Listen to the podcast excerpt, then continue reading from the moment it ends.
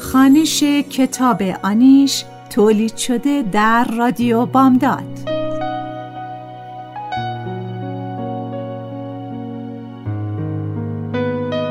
نویسنده فریبا منتظر ظهور.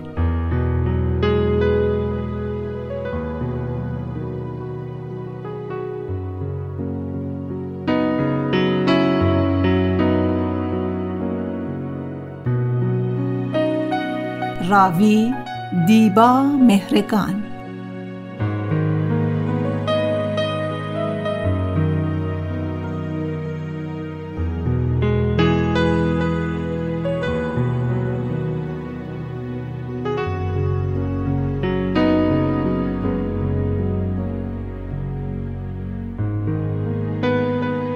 تهیه کننده نوشی حسینی.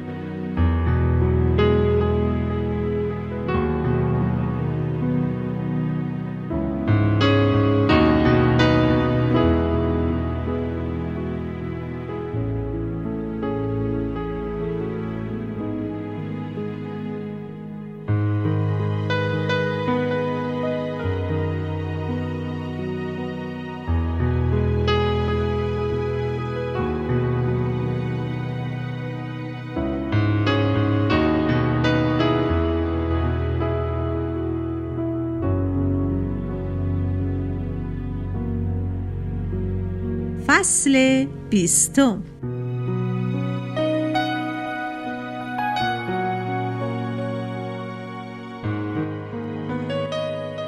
سمت راستی سفره دعوتم کرد. زنگ خانه را زد و گفت فردا سفره دارم، حتما بیا. دخترم از تهران اومده، اونقدر از شما براش تعریف کردم که حد نداره. با خودم فکر میکنم من که اهل این چیزها نیستم. می توانم همان وقت توی حیاط سبزی کاری و گل کاری کنم یا استراحت کنم یا با وحید قرار بگذارم و بیرون برویم. حالا که اینجا زندگی می کنم بد نیست با همسایه ها بیشتر آشنا بشوم. لباس هایم را زیر و رو می کنم و پیراهنی مشکی با گل های سفید را انتخاب می کنم. شال مشکی قلاب بافی روی شانه هایم می اندازم و می روم. تقریبا کسی را نمی شناسم. چهره بعضی ها کمی آشناست و احتمالاً توی کوچه دیدمشان. دور تا دور سفره سفید زنها کیپ هم نشستند. یکی بالاتر از بقیه نشسته و با صدای بلند قرآن میخواند. نزدیک در گوشه خالی پیدا میکنم و مینشینم. میوه و نان و پنیر و سبزی خوردن و خرما چیدند. بوی عرق تن و عطر ارزان قیمت در هم آمیخته است. کنارم زنی تکیده با بلوز و دامن بلند سیاه نشسته است. ناخن‌های دست‌های لاغر و استخوانی‌اش را حنا زده. من که می‌نشینم بیشتر خودش را جمع می‌کند تا خیالش راحت باشد که جای زیادی نگرفته است. همه کتابچه‌های آیت الکرسی دستشان دارند و زیر لب همزمان با قاری زمزمه می‌کنند. قاری خسته می‌شود و می‌گوید از باسواده یکی بخون و ثواب ببره. چاق است و پوستش گندمگون. زنی داوطلب می شود. چند آیه را با اشتباه‌های فراوان می خواند. خانم اشتباه‌هایش را تذکر می دهد. زنهای جوان جلوی دهانشان را با گوشه روسری یا چادر می گیرند و می خندند. چند بچه 4 یا 5 ساله چسبیده به پاهای مادرشان دوزانو نشستند. موهای سر پسرها تراشیده است و دختر بچه موهایش را بافته است. دختر صاحبخانه داوطلب بعدی خواندن است. صدای زیر دارد و سعی می کند با صوت بخواند. خانم اشتباههایش را می گوید. زن می گوید ماشاءالله ماشاءالله. کتاب که تمام می شود برای از دنیا رفتگان صاحبخانه دعا و فاتحه می خوانیم. خانم میگوید برای پسر تازه از دنیا رفته فاطمه خانم همه فاتحه بخونین، همه صلوات بفرستین. به زن کناریم اشاره میکند. زنها زیر لب بیچاره بیچاره میگویند. فاطمه خانم سرش را زیر انداخته و ساکت است. میگویم خدا بهتون صبر بده. نگاهم می کند و انگار تازه بیدار شده. خودش را جمع می کند. می گوید تو چاه افتاد. تو چاه افتاد بچم. با چشمش به جای دور اشاره می کند. توی باغ مشرعی. وای تو باغ مشرعی بود. بعد شروع می کند به گریه کردن. صداش بلند می شود. بلندتر. من گیج و مات ماندم. کاش سکوتش را نمی شکستم. کاش خفه می شدم و حرف نمی زدم و زخم تازه این زن را باز نمی کردم. من که بچه ندارم بفهمم این مادر چقدر درد می کشد. روی پایش می زند. توی سرش می زند. دو دستی و بالام بالام می گوید. دختر صاحبخانه توی لیوان آب قند می آورد. زن با دست پس می زند. پسر بچه‌ای به سیبی گاز می‌زند و فاطمه خانم را نگاه می‌کند. دختر بچه با انگشت ناخن بلند شده شست پایش را می‌کند. قاری می‌گوید: فاطمه خانم عزیزم صبور باش. حکمتی حتما در کار بوده. در همه کارهای خدا حکمتی هست. خدا بقیه بچه‌ها تو نگه داره مادر. به دختر صاحبخانه اشاره می‌کند تا ببردش در اتاق. دختر صاحبخانه و من به زحمت بلندش می‌کنیم و توی اتاق می‌بریم. زن روی صورتش خراش انداخته. موهایش ژولیده و به هم ریخته است. همین چند دقیقه پیش آرام و ساکت بود. کاش حرف نمی‌زدم. اشکم را پاک می‌کنم. می‌روم از بین داروهایم مسکن ضعیفی پیدا می‌کنم و برمیگردم. با لیوانی آب بزن که هنوز داد میزند میدهم. صاحبخانه به من میگوید: شما بفرمایید تو، بفرمایید، ما کنارش هستیم. کنار سفره برایم جا باز میکنند و مینشینم. خانم میگویند: بفرمایید، بفرمایید، بفرمایید. همه شروع میکنند به خوردن. دختر صاحبخانه کنارم مینشیند. میگوید: عاشق تهران است و اصلا حاضر نیست برای زندگی برگردد اینجا. تا میتواند از شوهر و مادر شوهرش بدگویی میکند و ناسزا میگوید. من به فاطمه که آرام شده فکر میکنم. میگوید شوهرش هر چه پول در میآورد باید به مادر و خواهرهایش بدهد و با وجود این باز هم چشمی دیدن او را ندارد. از گره باز کردن و گره زدن و سم اسب و لباس بچه شیرخوار حرف میزند. اگر بچه داشته باشم هرگز نمیگذارم توی باغ تنها بدود و بازی کند. از چشمم دورش نمیکنم. میگوید اینجا یک دعا نویس خوب میشناسد و با مادرش فردا میروند دعا بگیرند و طلسم های مادر شوهرش را که توی بالش و توی کشوی میز مغازه شوهرش در بازار پیدا کرده خنثی کند. وقتی بچه بودم چقدر توی این باغ‌ها دویدم. چرا من توی چاه نیفتادم؟ راستی دختری که میخواست معلم بشود حالا کجاست؟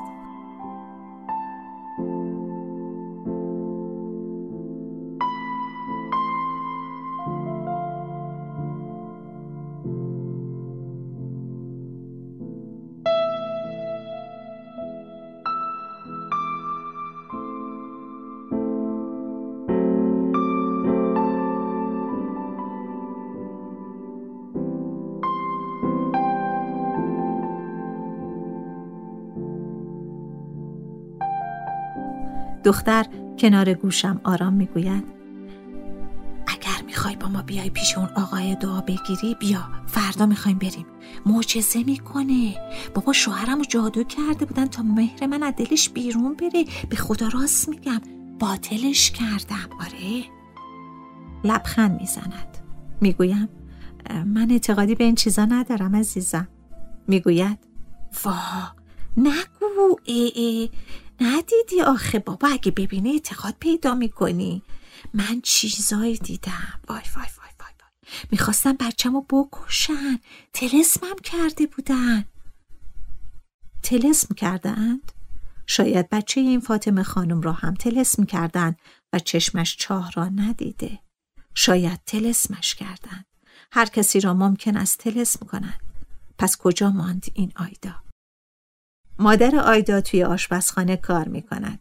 دختر کنار گوشم می گوید پارسال یه طلسم کردم. ماشینشون توی تصادف تیکه تیکه شد. لبخند می زند. از لبخندش متنفرم. از خودش متنفرم. این چه حس مزخرفی است که دارم پیدا می کنم. زنی که طرف دیگرم نشسته و شیرین 60 سال دارد، بادگلویش را با دهان باز بیرون می دهد و نفس عمیقی می کشد. انگار از فشار شدید معده‌اش راحت شده است. گوشواره طلا آویزان کرده و چند علنگوی سنگین طلا دستش کرده. لقمه بزرگی با نان و پنیر و سبزی درست می کند و به دهان می برد. چند دقیقه بعد باز هم حرکت قبلی را تکرار می کند. نگاهش می کنم. انگشت اشاره را روی معده می گذارد و می گوید وای چند روز معدم درد می کنه خانم. پدرم در اومده. آیدا از در می آید تو و سلام می کند. چند زن صورتش را می بوسند. کنارم می نشیند. صاحبخانه کاسه های بزرگ آش را می آورد. آیدا همینطور که آش میخورد دختری را که کمی دورتر نشسته نشانم میدهد و میگوید خانم دکتر اون بولیز صورتیه مرزی است. آتلی دوستش داره. دستش را میبرد جلوی دهانش و ریز میخندد. فکر میکنم چند بار توی کوچه مرزیه را دیدم. خب چرا عروسی نمیکنن آیدا با هم دیگه؟ داداشم ازش خواستگاری کرد اما خوب. داداش مرزیه فهمید و آتلی رو تو نونوایی کتک زد. صورتش رو بخیه زدن. اینجا رو کنار ابرویش را نشان میدهد. مرزیه چادری سفید با گلهای ریز صورتی سرش کرده که روی شانهش افتاده. بلوز صورتی و دامن مشکی تن کرده. چقدر به آتلی می آید. موهای سیاه بلند و صافش را باز گذاشته و روی شانه هایش ریخته است. صاحبخانه توی پلاستیکی چند میوه و مقداری آجیل بسته شده لای تور سفید برای هر میهمان میگذارد. به من سفارش میکنند. تبرک همه میبرند. تو رو خدا ببرین. تعارف نکنین. مهربان است. سفره را جمع میکنند. صدای فاطمه خانم نمیآید. آیدا دوستش را می‌بیند و می‌رود پیش او. تا به خودم بیایم مرضیه و دختر 18 یا 19 ساله‌ای را که به نظرم کمی عقب مانده است کنارم می‌نشانند. صاحبخانه و آن که معده درد داشت تمام خورده نان‌های ته سفره را روی سرمان می‌تکانند و می‌گویند بختتون باز بشه انشالله به حق ابوالفضل، به حق همین روز عزیز و توی صورتمان فوت می کنند. نفسشان بوی سیر می دهد. شوکه شدم. آیدا نگاه هم می کند. به خودم که می آیم فوری بلند می شوم. موها و لباس و شالم را می تکانم. مرضیه آرام چادرش را می تکاند و با شرم می نشیند. دختر عقب مانده با خورده نانهای روی لباس و موهایش بازی می کند. عصبانیم. دختر صاحبخانه می دود جلوم و می گوید تو رو خدا یه موقع ناراحت نشی یا بخت منم همینطوری باز شد. به خدا چه ناراحتی حالا کاری نکردن که. این کارا چیه؟ من که بهت گفتم به این چیزا اعتقاد ندارم. واقعا که بدون خداحافظی بیرون می آیم. برمیگردم خانه روی پله ها می نشینم. آسمان را نگاه می کنم. غروب است. به خودم ناسزا می گویم. اینجا چه می کنم؟ بین این آدم ها چه می کنم؟ چرا فکر کردم خیلی ساده و صمیمی هستن؟ به دختر احمق همسایه و طلسم هایش فکر می کنم. به چه جرأتی خورده نان ها را ریختن روی سرم؟ اصلا من را چه می شناسند؟ شاید نخواهم ازدواج کنم. شاید مریضم. شاید نامزد دارم. شاید 1000 درد بی درمان دارم. دلم میخواهد دختر همسایه را خفه کنم. قرص آرام بخش میخورم. از همانهایی که به فاطمه دادم. نوار موسیقی بدون کلام میگذارم و سعی میکنم موضوع را فراموش کنم. پلکایم سنگین میشود.